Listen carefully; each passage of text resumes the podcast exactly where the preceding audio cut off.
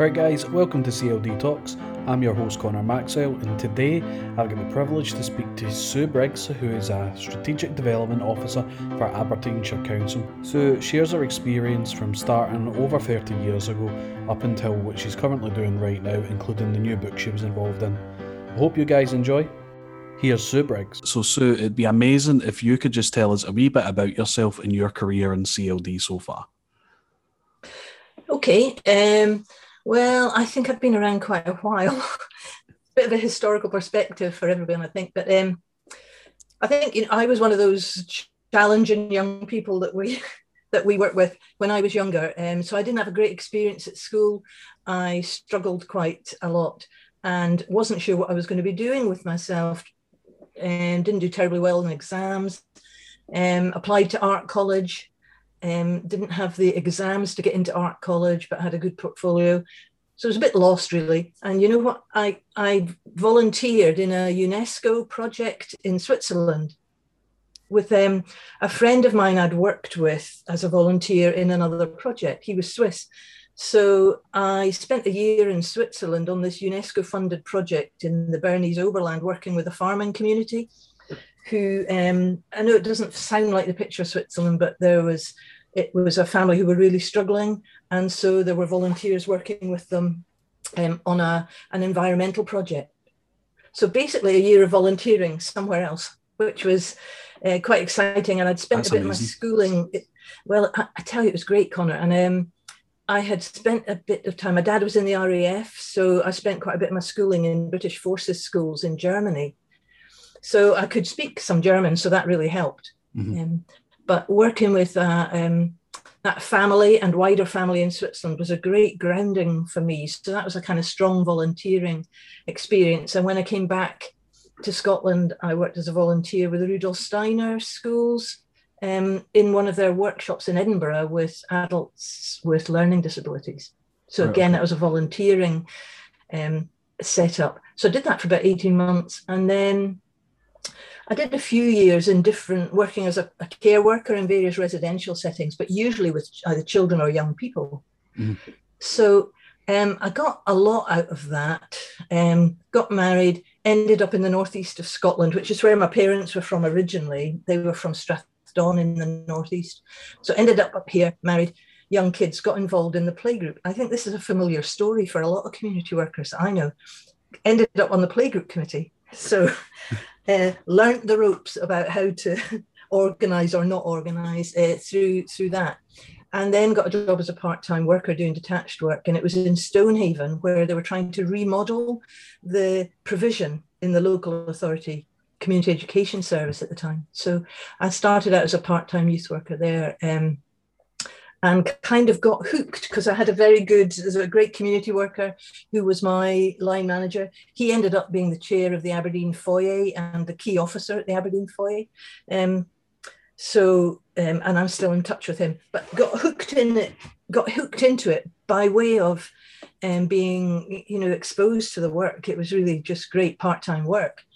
And then there was an opportunity to become a development worker unqualified, with training associated with it. So the Regional Council paid for me to work 18 hours a week as a part-time worker in rural development in the south of Aberdeenshire, and to do my training through an apprenticeship training. So how lucky was I? You know, that was another opportunity that really suited me. So I did my degree distance learning through this apprenticeship model, and the degree was the Community Development Stroke Community Education Award from Glasgow University. So that's what my degree is. But it was learning on the job, and I think that really worked for me. I know it doesn't possibly work for everybody. I think some people excel in other models of learning, but that really worked for me. And I studied in a group of 14 practitioners with them all the way through the 3 years. We got to know each other really well and got familiar with each other's practice, which was in different settings. You know, someone was maybe working for in a community economic development job, someone working in community arts, someone working in the third sector, someone working for the NHS with a community-focused role.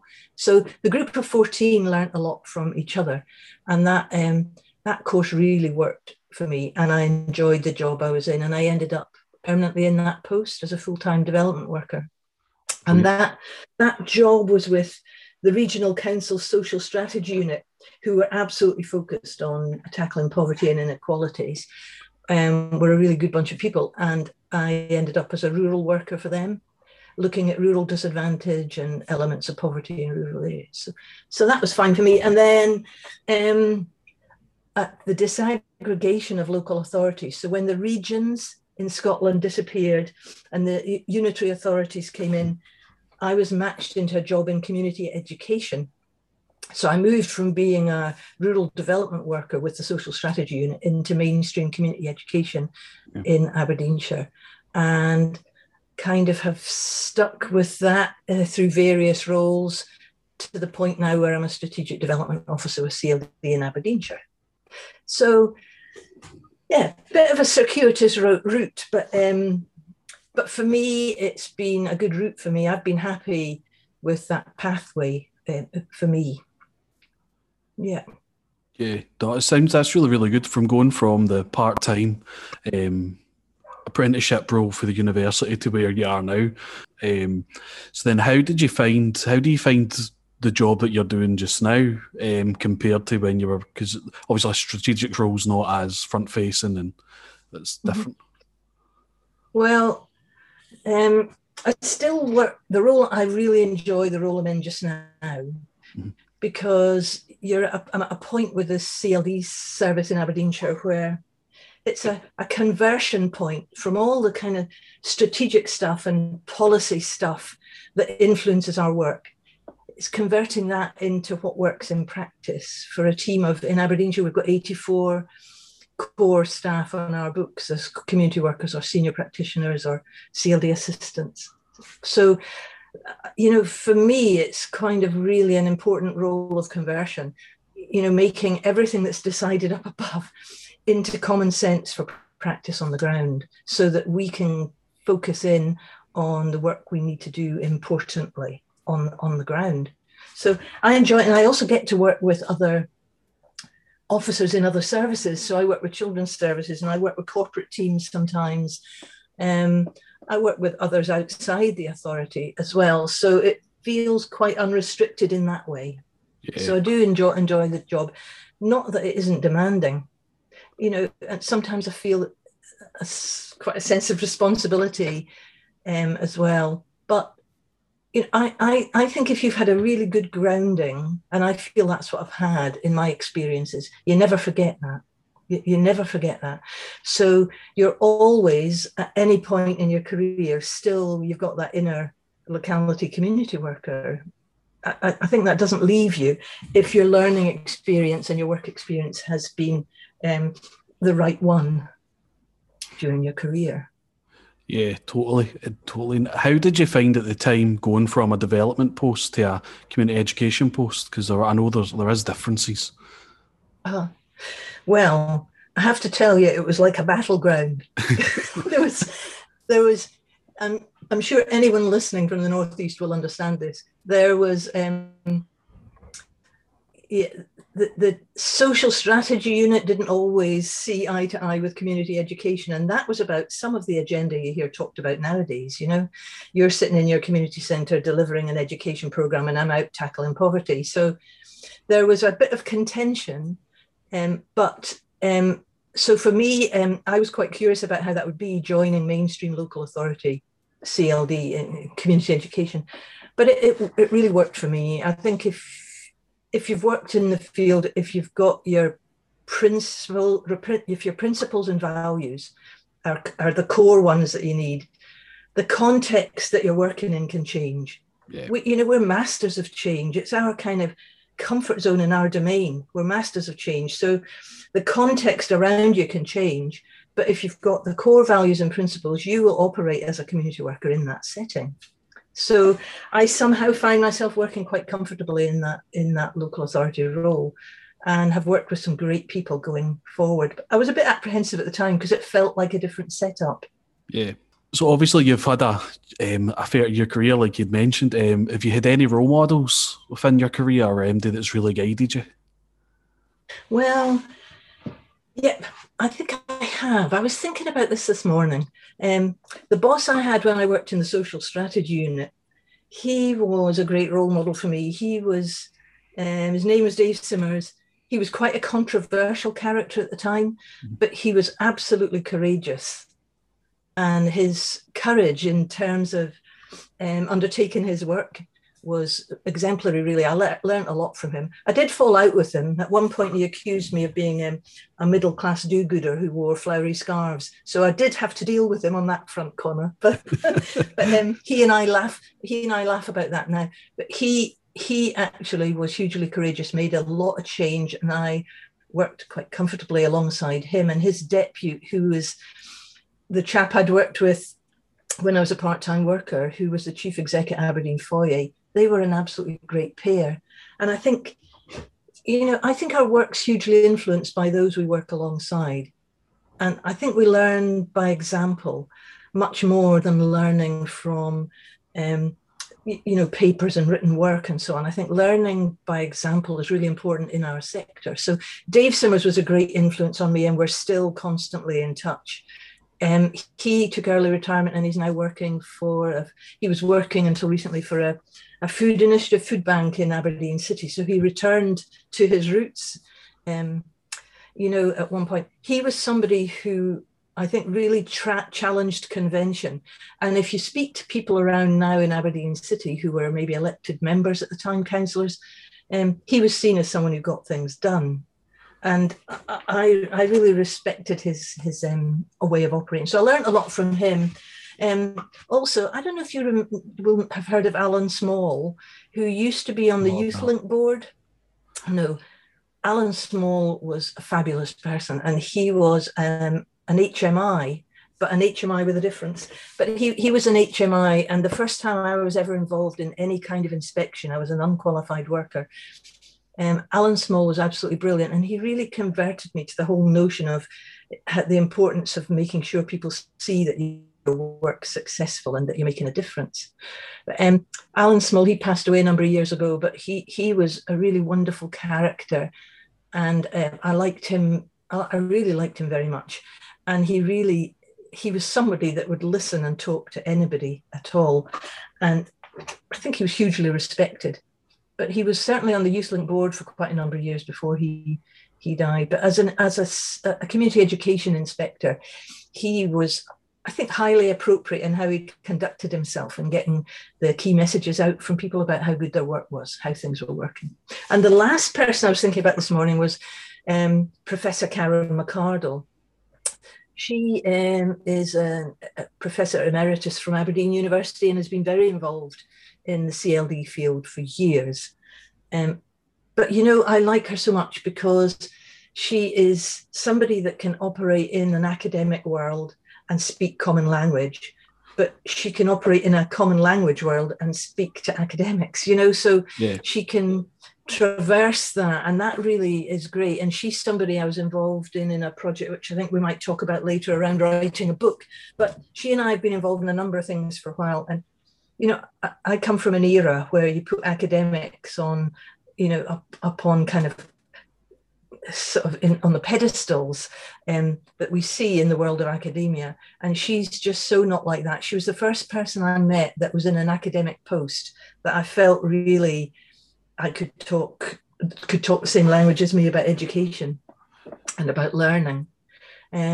She's a really great person. We've worked on a number of things. But you know how... I originally got to know her well because I'd been at a conference she was at. She was talking about community work. She was really great. She was talking about work she'd done in Australia. And then it became apparent that she hadn't actually worked in the field for a long time. Her talk was great, but it became apparent that she wasn't currently involved in any practice. So I challenged her to go back to the floor and come and join my team. At the time, I was a senior community education worker with a team in the south of Aberdeenshire. So I challenged her to come back to the floor and work with us. And she did that. She took that challenge up. She got her sleeves rolled up and got inveigled in youth work, got inveigled in bits of adult learning and bits of community research and things. And so we've become mutual friends and colleagues ever since then. But I really admire her because of the translation job she's done for me around the world of CLD and its academic descriptions. She's really just great at that. She also built my confidence. I never have seen myself as an academic. I've never seen myself as someone who's a writer. You know, I came out of school with no qualifications, really, not great qualifications. She's somebody who's really converted me to the world of writing. And I love that. And I love that. And she's dispelled for me the fact that you have to be an academic to be able to write about important things. So she's somebody I admire. So it's a mixture of folks that I think I found quite important as role models. Yeah, that's amazing that she took the challenge on to come and work with you, because that could have been so easy just to dismiss. And then how that, from doing that, has then played such an important part in your life to then be able to, like, we'll speak about the book later, to do that and other pieces of work you've been involved in. That's incredible. She's regarded very highly by practitioners. I think that's a real measure of how good an academic can be, I think, really, yeah. Yeah, definitely. Mm-hmm. So why is it that you decided to start a career in CLD? It's interesting, Connor, because originally I really thought I was going to work in residential care. Mm-hmm. I had a great time for 18 months working in a children's home in Aberdeenshire. 24 kids in that home, aging from 5 to 16. Okay. And we had a great matron in that children's home. This is a long time ago, mind you. It's about 40 odd years ago. And at that time, the process in children's home, in the care setting, was once a young person was 16, that was it. There wasn't a place for them in the care, in the children's home anymore. They had to go and make their way elsewhere. Yeah. So we had two quite interesting young people in the group at that time who we didn't feel were ready actually for that, that jump. Yeah. So we used to bend rules and we used to welcome older young people back to at weekends when they were maybe at college in Aberdeen, undertaking jobs, whatever. Mm-hmm. So we kept the continuity there. And I just really was quite struck at how challenging that time can be for young people who've been in care settings. You know, suddenly you're 16, there's an expectation that's different. Maybe you're not ready for that expectation to be met. And I felt quite strongly about that. And it wasn't long after that that I'd got married, and I found an opportunity through this Detached Youth Work project, which was only 2 evenings a week. Mm-hmm. So when my kids were a little bit older, I kind of ended up going into that role. But it stemmed from some of those experiences of understanding, I think, what young people found difficult in those initial care settings, and the settings I'd worked in for young adults with learning disabilities, the inequalities that emerge, and you've got to try and help people deal with that. So I think that's what made me look at the world of community work. And as I say, I on spec took that part-time youth work job and got quite hooked into it, and then really interested in the broader field of, including adult learning, including community development, and found myself involved in rural development work. So for me, some of that might have been a series of accidents, some of it more by design, I suppose, but I'm happy with the route that took. But to have found myself in this fascinating world is great. I'm really pleased to have worked in this sector for the years I've worked in it. Yeah, brilliant. And it's such what I think I find quite a lot as well is people just organically find CLD. That you might, some people come, or the young person volunteer, they come through it, or there's just circumstances in life, people maybe attend a group, and it's just really, really interesting just to hear how from so many different people, how they've found it and why they ended up taking a career in this. And well, you know what was really interesting as well? I did a placement when I was at university, doing my apprenticeship university thing. I had to do 2 different placements, cool. 2 3-month placements, and they had to be in settings that were contrasting my own. So there was me, a rural part-time development worker, undertaking this apprenticeship training. And the first placement I did was in Craigmillar in Edinburgh for 3 months, and I got to work with a really great community education team there who I really regarded highly. See for me, kind of removing machetes from people's rucksacks on a Friday night in a wild, youth centre in the middle of Craigmillar was very different to working in a rural setting, and I absolutely accept that.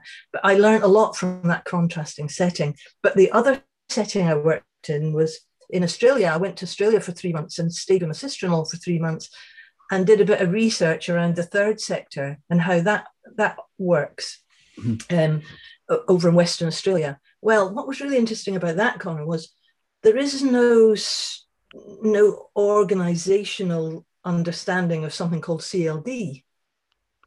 So community development, CLD doesn't exist in terms, or it didn't at that time in terms of our understanding. So I was at the time looking for things that didn't exist in terms of structure and infrastructure. But a lot of work was done through social services, which was community development work. A lot of work was done through quite separate youth services, quite separately. Yeah. And a lot of work was done by the third sector, particularly older people having retired from work undertaking voluntary roles. So I did a little bit of a kind of study around that. But what was really interesting for me was the carpet was pulled out from under my feet because I was used to Scottish structures, nationally, regionally, and locally. So all of a sudden you had to make sense of something that was about community work, but might be called something very different and might exist in different places. And I had a base at the university, Curtin University in Western Australia, in the postgrad department there. They gave me a desk, but it was in the School of Social Work. Mm. And the Centre for Aboriginal Studies and the School of Social Work in Western Australia worked incredibly closely together. And a huge amount of community work was done there in order to strengthen the capacity of Aboriginal communities so that they could manage their own services, so that they didn't have to have people flown in, to deliver services to them. But for me, I had to grasp that, and it made me understand that we can become a little bit complacent when we've got structures that we operate in and boundaries that we work within back at home. So it was a real interesting wake-up call for me. I had to be quite fleet of foot because nothing was quite as I had thought it might be. Yeah. Great learning experience, I have to say. Great learning experience. Definitely, and especially when you're used to having infrastructure and guidance and guidelines, and then to go across the world to then try and learn what they're doing, and if it's as ad hoc or however it is, that must have been like just such a cool experience, an amazing experience to learn from. Well, after that, I've maintained contact with the tutors that I met over there, and also I had a student. We had a reciprocal arrangement, so they didn't charge for my placement, but we had to agree to take a student on placement here. Okay. So for 4 months, I had a community development student from the School of Social Work in Curtin in Perth, Western Australia. She had, of course, the same experience, but at our end, because she was encountering completely different structures, things were called different things, things were operating differently. So to find her feet amongst that and find the core of what community development was about took her a little while. Quite interesting. So one of the things that I'd love to talk about is COVID-19 and response to COVID-19. So I was just wondering, from your point of view, how have you guys, where you are in Aberdeen, dealt with the COVID-19 pandemic, and how have you supported people and continued to support people? Well, I tell you, it's been a bit of a year, hasn't it? And I think, to be quite honest, we were quite thrown initially, as was everybody. Yeah. Aye. And our kind of work depends very much on placing ourselves with people, within settings where people are. So to be isolated in your own, working from home, which we had to move to do quite quickly, was difficult. But we've performed a kind of dual role. I think this might have been the case for quite a lot of services, and I don't know if it was the same for you folks, Connor, but we were asked to play a part in terms of the corporate emergency response. So yeah, we had to do that. We've done that as well. I think we're recognised in CLD as having quite varied skills, and so we tried to strike a balance between responding in that way and playing our part around the corporate emergency requirements, and keeping contact with our learners. So we quite clearly tried to convey that to people we work with. So we wanted to maintain in parallel the dual role, you know, the COVID response stuff, very important, and maintaining contact with our own learners, our existing learners and community groups, also important. So we did work with that in parallel. We put a plan in place, a step plan, which followed the kind of Scottish Government phases so that we could advise and support staff to work safely. Yeah. And we called it a step plan so that you could move forward and move backwards depending on the state of the pandemic and the restrictions at the time. So we basically moved everybody to working from home, did a huge amount of work on upskilling so that, you know, people became much more adept through training that we delivered, on delivering training programs through Google, you know, yeah. Google Suite. So we invested quite a bit of time. We've got some really competent staff in our service as well who did a lot of training for their peers on how to deliver learning effectively online. Yeah. And it's quite different. You know, someone who delivers well in a setting face-to-face might not be as comfortable, therefore might not deliver as well online. But we put a lot of time into thinking that through and working to maintain contact with existing learners and trying to reach new learners, which we did as well. So basically that was our state of play, has been our state of play over the last year. A mixture. We still retain some of that responsibility for the emergency response work, you know, the helplines, the delivering from pharmacies when necessary, yeah. Helping in care homes. So there's quite a number of staff who still retain some of those roles as well as delivering their core job. But it wasn't, we felt it wasn't possible to do anything other than that because we had to maintain some of the core work with our learners. So a mixture of core work and emergency response work. But it's been appreciated, I think, by the council and acknowledged that we've managed to walk that tightrope where you know, you keep a mixture of both things going. Yeah, definitely. And you know, I think at the start, I was quite naive about it at the start as well. When we sort of made a meeting about this could potentially happen, I was a bit like, this isn't going to happen. I'm totally like, no, COVID's not a real thing. To then 2 days later, the reality of we're all going up the road. And then there was that sort of pressure of what are we going to do about upskilling the staff, keeping engagement with learners. And it's been such a difficult year. So it has trying to do that. But I think CLD have really rallied and have done amazing work across the country, making sure that we can maintain relationships, build new relationships, all virtually and doing it safely, as safe as we can be. That's absolutely right. But you know, an interesting thing, Connor, is I was out one day door knocking because there were some people not responding to the helpline calls. I was actually quite scared. That really surprised me. And I think I was scared because I'd spent a lot of time indoors. This was halfway through the pandemic. Hadn't been out much. I'm in an age group where, you know, some of the scare messages were targeted at that older age group in terms of ability to contract COVID and be ill.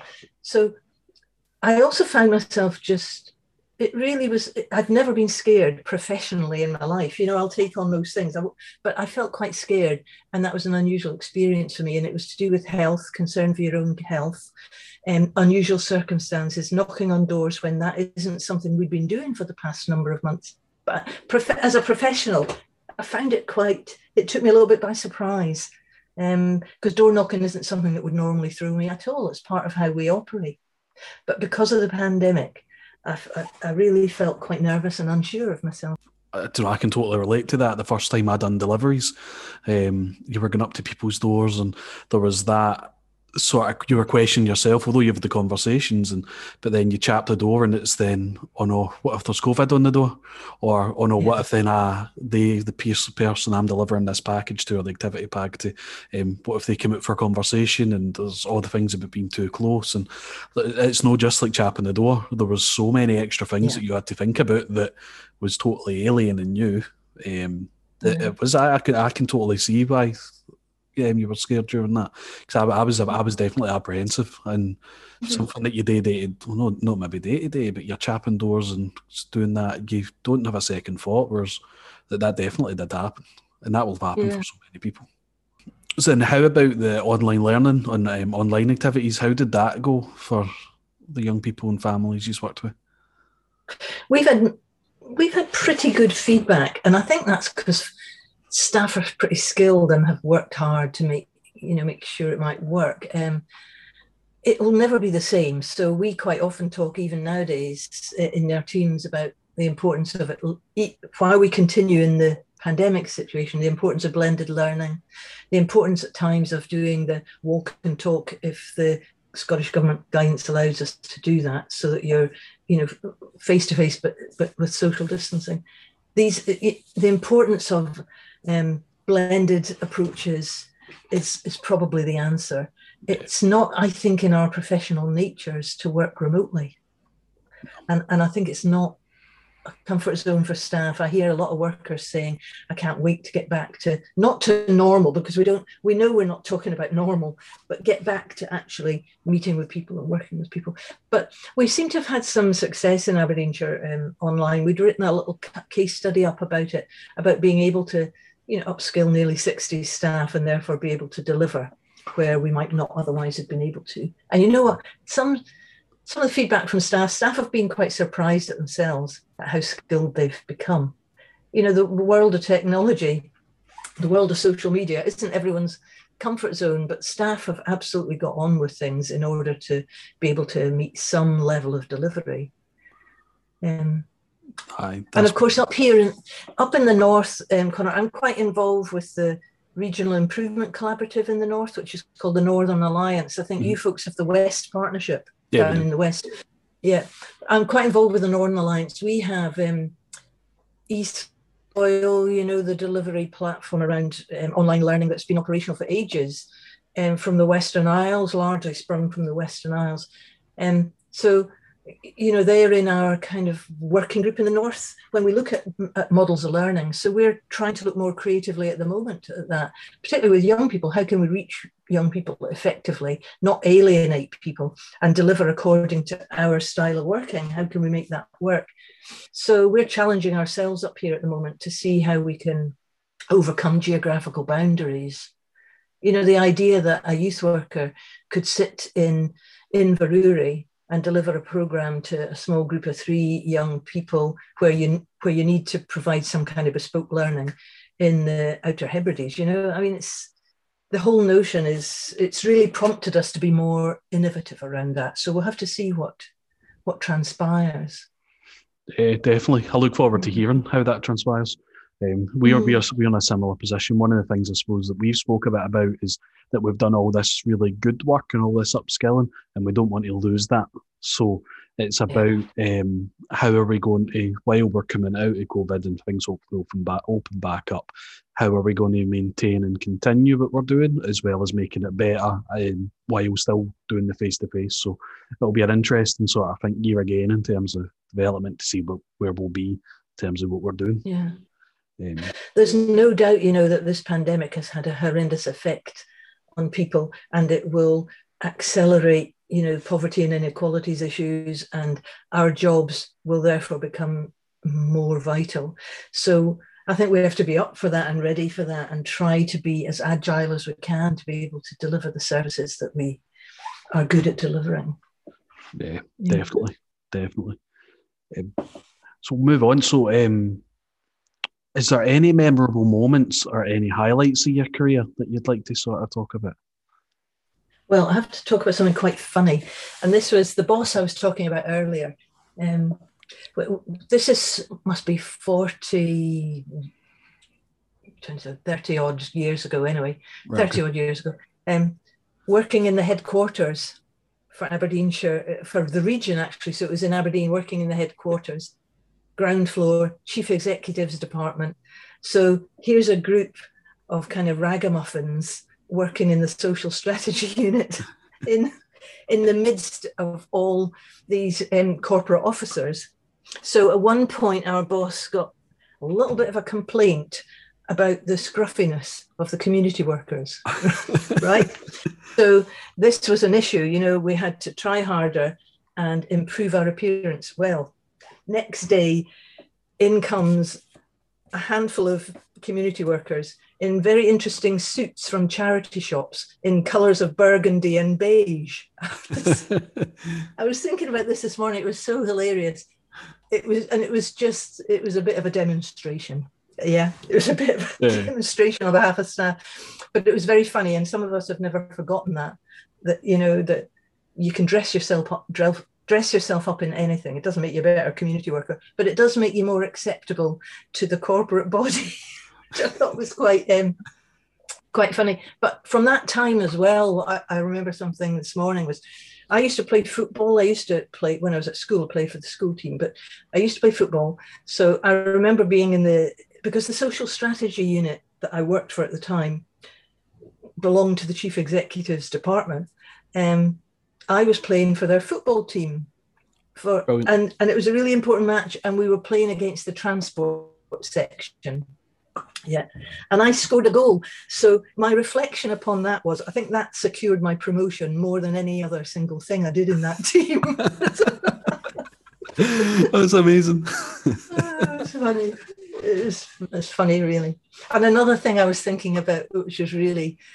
in youth work terms, when I was working with a generic team, but in the south of Aberdeenshire, working with some quite challenging young people in a youth group, and the disregard sometimes, I think, because partly because you were a woman, partly, you know, because you were a bit older and so on. Working with a challenging group, and we were using music quite a lot in these settings.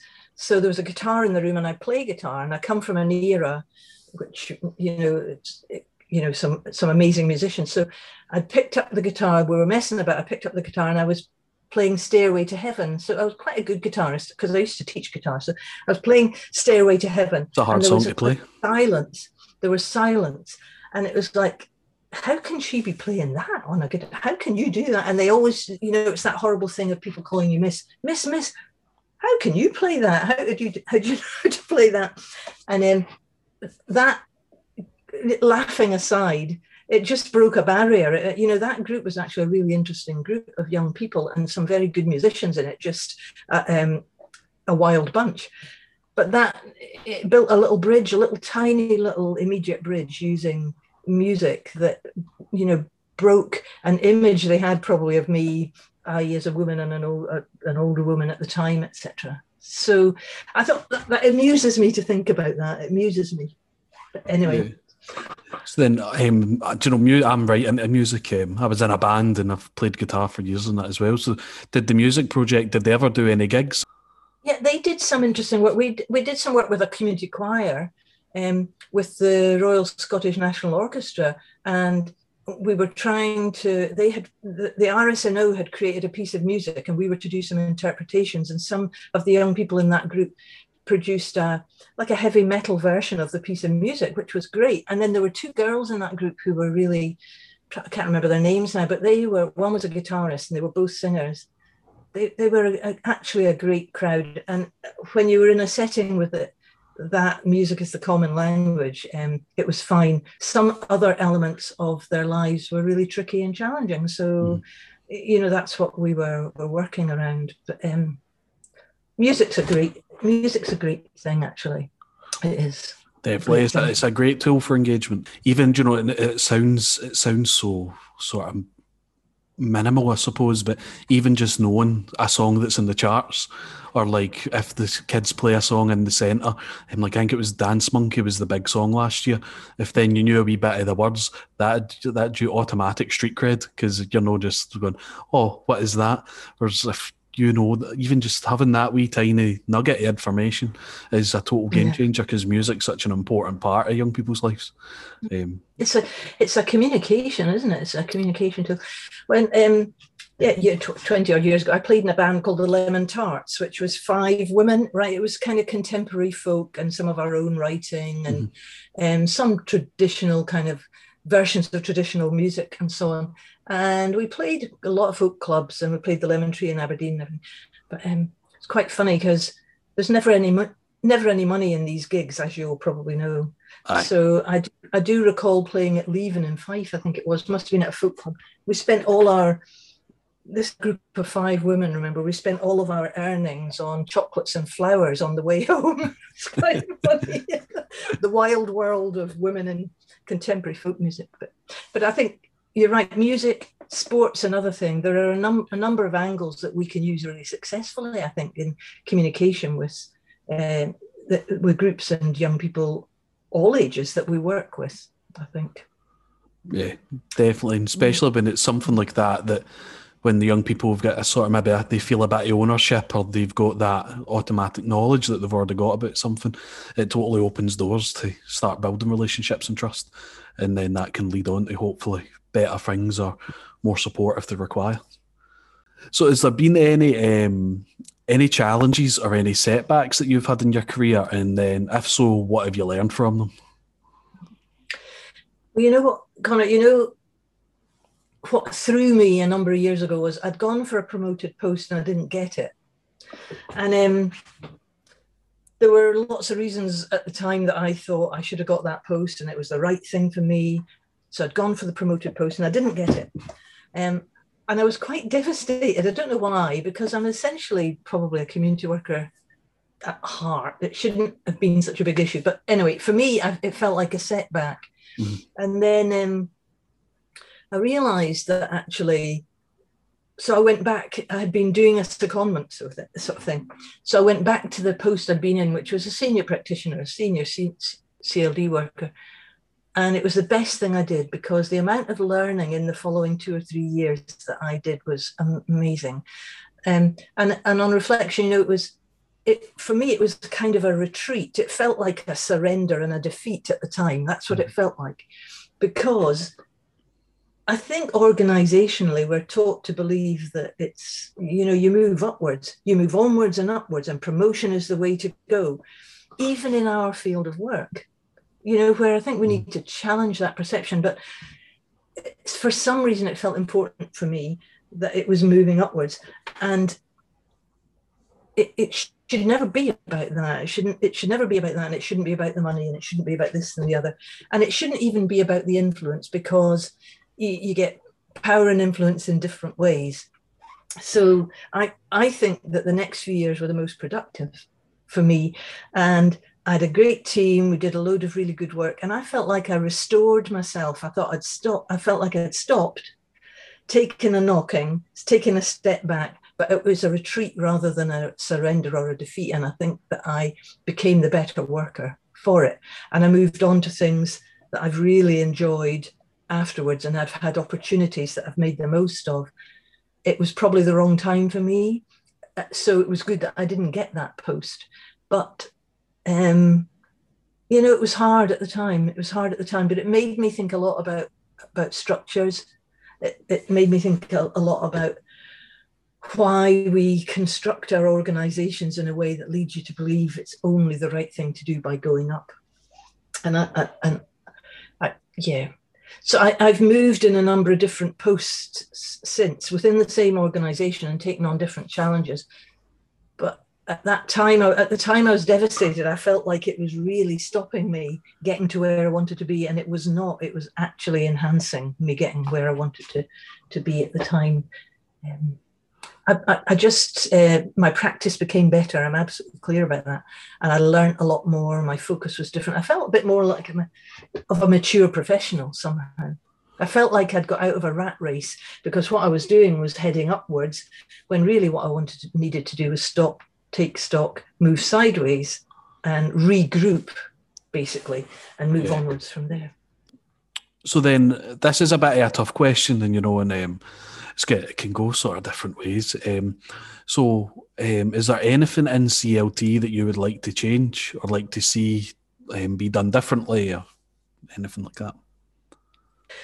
Well, I was talking about this with a colleague today, actually, about I think if you work in CLD, you address bureaucracy in a particular way. You know, I think that there's often a real hesitancy to do the things that I think are quite important because they're the background things. Mm-hmm. And because I've got a quality improvement role, I'm often the person that's nipping at people's heels and saying, listen, you know, we were supposed to have that report in and it's not ready, and we were supposed to have those numbers by Monday. I sometimes feel like I'm the person nipping the heels. And I think there's a reluctance sometimes in our sector to pay full attention to those things that let us be accountable. You know, there's a beauty around that, but there's a challenge as well. If our services are really important, and I believe they are, and in my role in quality improvement, the most important thing is that we do good quality work that changes people's lives and changes communities, deals with poverty and inequalities. That's the most important thing. But the second most important thing, I think, Connor, is that we can show that. Yeah. Otherwise, all is lost. You know, otherwise you don't get a funding for a project, or your learners don't fully understand what they've managed to achieve because you're not gathering the evidence and the information about it. So I think in our sector, we're bad for seeing that as bureaucratic hurdles, when what I think it should be is the invisible glue that sits behind what we do. If we're on top of our processes and we knock bureaucracy on the head because we've got our house in order, you can fully focus on what you're trying to deliver. So if we're talking about something I would change within CLD, I think there's more work to be done still to achieve change so that the sector fully understands that you've got to do some of these things in order to make sure that you deliver that successfully. So for me, that's about, we should be able to have a cloak of invisibility. A cloak of invisibility, that's the thing. We need a cloak of invisibility over all that stuff, all those jobs that we have to do, and we do them reluctantly because those are the things that underpin the outside view of how we do, you know, how we're doing. If we want to explain ourselves, we need to have the means to prove that what we're doing is really important. So my one regret is that we've never cracked that fully. That, you know, I think that's something. There's still work to be done around that. So it's the necessary bureaucracy as opposed to the unnecessary bureaucracy, maybe. Yeah, definitely. Yeah. And I think so I'm on a roll. I'm on a roll about that campaign, Connor. So watch out for that cloak of invisibility. Okay, for all. I'll never see it coming. Oh, very good. Very good. No, but do you know, one of the things I've never been great at is the evaluation and the paperwork side, and since I went to uni is where I've sort of changed that and I've understood that a bit more. But it is that the evaluation and doing that work is such an essential role. So then is there any myths, the CLD, that you would like to sort of try and debunk or set straight? I don't know. I think there are perceptions about what CLD is about, aren't there? Yeah. In other professionals, people we work with and so on. I think I find this quite a difficult question to kind of answer, but I'm thinking this, that there have been many occasions when I felt misunderstood. Okay. You know, I haven't felt fully understood because others have got perceptions. There is a myth around the fact that CLD float about and what are they actually doing. So there are times that I've felt quite unhappy, professionally unhappy about that because I've been misunderstood. And I think the sector we work on is misunderstood at times, although there are some great people in the sector that are tackling that. And I'm absolutely certain we're making progress around that. But for me, it's, well, the old fashioned, certainly 20 years ago, I think we were completely not understood. I think we're more understood now. But it is about clarity around our role, and dispelling myths when we encounter them is important, really. Difficult question, that one. I will think about it more, Connor. Yeah, no, that is, you know, and my go-to always is and my pals always slagging me, is that I just get paid to play pool and play FIFA, you know. And I think maybe that's the fifth time I've said that in this podcast, so folk will be like, Connor, get a grip, say something else. But you know, and but you know, it's a relevant point that people don't maybe understand our role properly. it's. But now I'm going to be seen as the woman that can play Stairway to Heaven. Oh my God, that's going to be my downfall. So just now, where do you see CLD, where CLD is, and then how do you see it maybe changing in the future or developing? I think we're well positioned. CLD as a sector is well positioned strategically at the moment. I think we get mentioned in dispatches in important places. You know, we get thanked by the minister for the work we do. And, you know, but I recognise that that's not how it feels on the ground for a lot of workers. So there's a disparity at the moment. There's the positive stories about the importance of CLD at the top, so the flag being waved, but on the ground, folk are fighting for resources, losing staff through voluntary severance. Lots of things are happening. So there's a gap there. So I think CLD's in a peculiar position at this point in time. I think we're maybe at a bit of a crossroads. So we need to close that gap, it feels to me, between those vital positive perceptions that people like Marian Allison and others acquire for us. You know, people argue the case strategically, so we are recognised more strategically. This is just how it feels for me.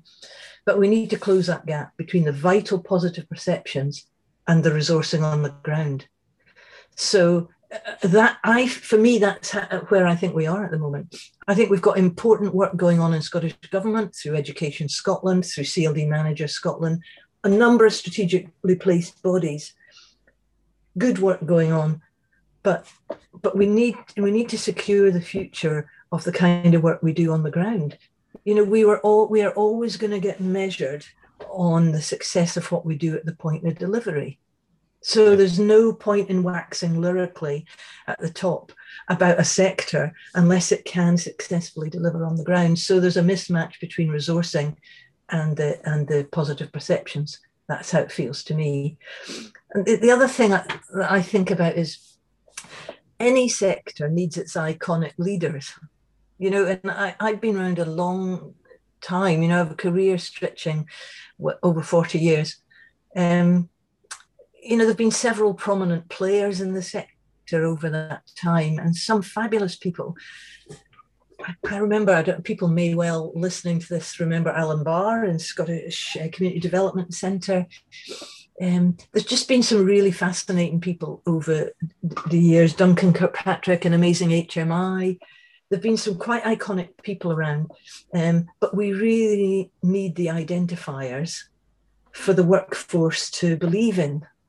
That's something I feel at the moment. You know, we need the prominent players, you know, the voice of CLD to be manifested, I think, in some key iconic leaders, people providing leadership. So we need, I think, that bedded in and the resourcing on the ground. I think if we could find ourselves in demand because of our ability to, and flexibility, our ability to mobilise ourselves during the pandemic.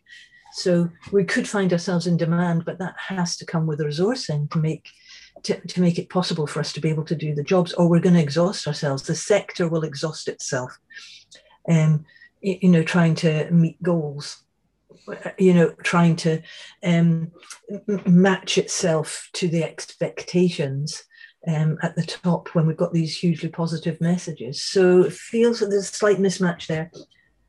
It's funny because I actually feel really positive for all that it's been a diabolical year. I feel quite positive because we have been able to mobilise ourselves and to play a hugely important part. I'd really like to see that continue. I'd like to see that be articulated better and resourced better. I think that's probably where I think my thinking is at the moment. Yeah. Oh, brilliant. Yeah, and I think that I think if COVID-19 has shown anything, I totally agree that we were able to respond really, really quick, and we were so flexible. Hopefully then that can come with some extra backing to continue and develop more services. This question, I stick at just the back end of every sort of podcast that we do. So what advice would you give someone who's looking to start a career in CLD? I think I would be saying this is an amazing field of work to get involved in. You know, learning truly does change people's lives, and the kind of learning and development work that we're involved in is so impactful. So I would encourage anybody who's interested to really pursue it and have a look. And I would be saying that, but you have to understand, it's a bit what we were talking about earlier, that change is a core element of our work. So don't expect to come into a static field. Change is a core element. That whole thing about supporting change in people's lives and in communities to make their world a better and fairer place, you know, that's a really important goal to take forward, and to be part of a sector that does try to do that is really important. But the final thing I would say about that is that it is what we were saying about the context can alter. You can find yourself in a multitude of different settings. If you've got a label that says you're a CLD worker, you can be operating in a whole range of different contexts. So it's a field of work that you might find yourself in one corner, and there are many other corners where you could be delivering. So we find people who've come through CLD careers who are working in community economic development or the arts or health, public health, or using their skills, CLD skills, in a whole range of different ways.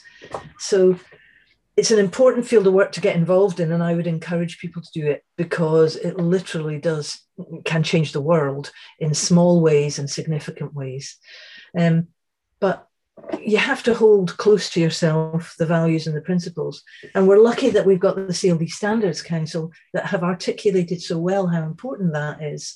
You know, if you adhere to the core values and principles as set out and respected in our sector, then you can operate irrespective of things changing around you, and irrespective of what organisational boundaries are put in your way. So I think it's a sector that's really valuable to work in.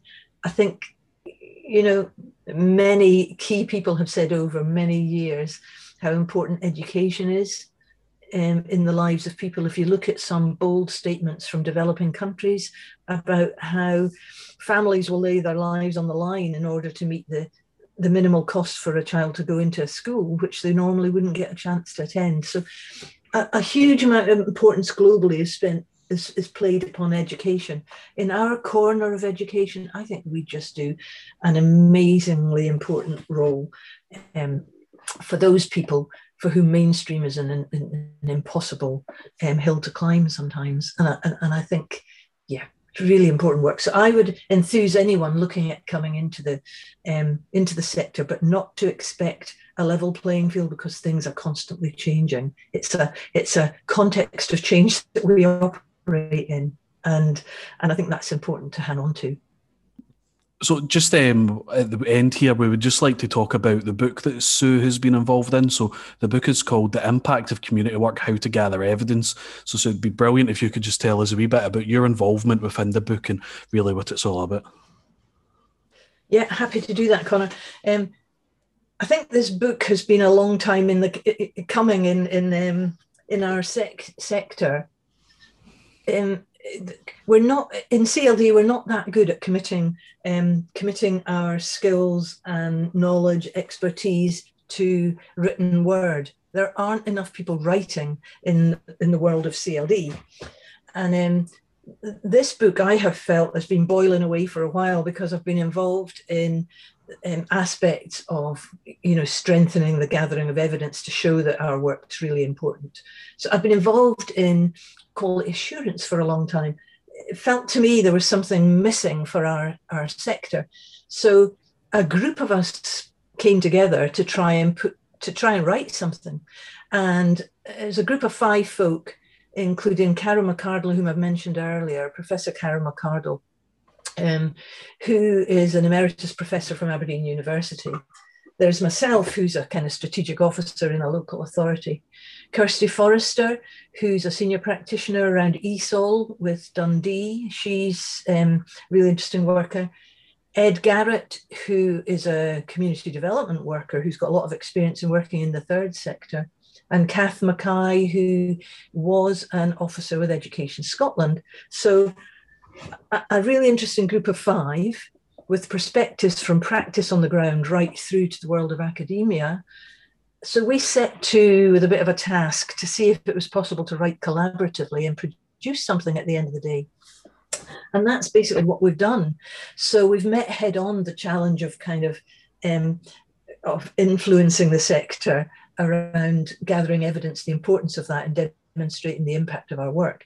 So we've produced a book that's been published by Policy Press at Bristol University, who are a great publisher. And they have a really interesting blog, actually. Connor, I'll send you the link to that because it's really, really interesting.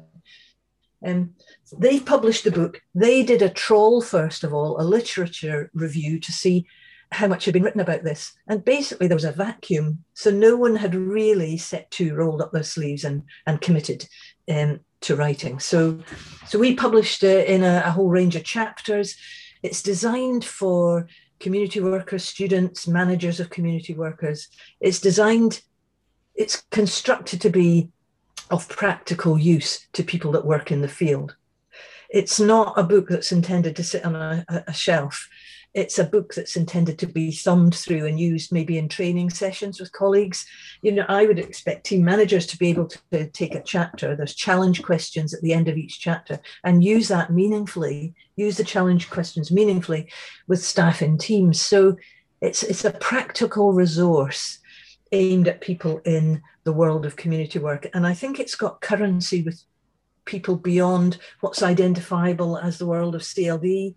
So people who work in social work, community work settings, people who work in arts community settings, I think it's got currency with people beyond the boundaries of what we would call CLD. But anyway, I've been really pleased to be involved in it because I loved working with that writing group. I didn't essentially in the beginning think it would be possible for a gaggle of people to come up with something coherent. And that's what we've managed to do. We've wrapped the chapters, which we've divvied up between ourselves, wrapped them into one entity. And Carol McArdle has provided a bit of a thread through it so that there's a thread of continuity. Yeah. But it's basically been produced some people who are not experts, who don't see themselves as experts, but who happen to have quite a bit of experience that they want to share. So that's the ethos around it. It's about sharing from a group of people who've made an effort to come together and capture it in writing. So I'm pretty pleased about it. I didn't ever see myself as a writer. And from my perspective, to have contributed to a publication like this is a great success story for me personally, particularly at my point in my career where I'm thinking, you know, I won't be working for many more years in the field of work. At some point I need to retire, you know, there's too many scones to be baked, Connor. I've got to get out there and do that. But essentially, I'm hoping the book will be valuable to the sector, and we're getting good feedback from practitioners already about its practical use. I'm singing a word of praise for this book, not for myself, but because of the fact that a group managed to pull it together, and therefore it's going to have some value from that point of view as well. Yeah, and I think I didn't actually realise that's how you had came across it either, and how you collaborated to do it. So that's amazing for 5 individuals to come together to have an end product. That's amazing. It's really, really good. You should be dead proud of yourselves for being able to pull something like this together. How long did it take? I think it took from the concept, which was created in a coffee shop over a number of cakes, I have to say, right through to securing the publication. I think it was 18 months altogether. It was a solid winter's work. And we met in each other's houses before the lockdown to flesh out our thinking, to challenge each other. But it was probably 18 months in the whole period. Brilliant. Nice one. So, okay, everybody listening, you know what you need to do. Go and buy the book. Brilliant. So thanks very much for joining me today, Sue. It's been really nice to meet you and look forward to... Thanks, Connor. It's been a pleasure, I have to say. Really great to talk with you, and thanks very much for the opportunity. I really appreciate it. Thanks very much. Right, folks, hope you guys enjoyed this conversation as much as I did. For more information on Sue's book, please head to the link in the description. Also, please follow us on Twitter @CLD Talks, where you can be kept up to date with all future podcasts, and you can join the conversation there. Thanks very much for listening in. See you next time.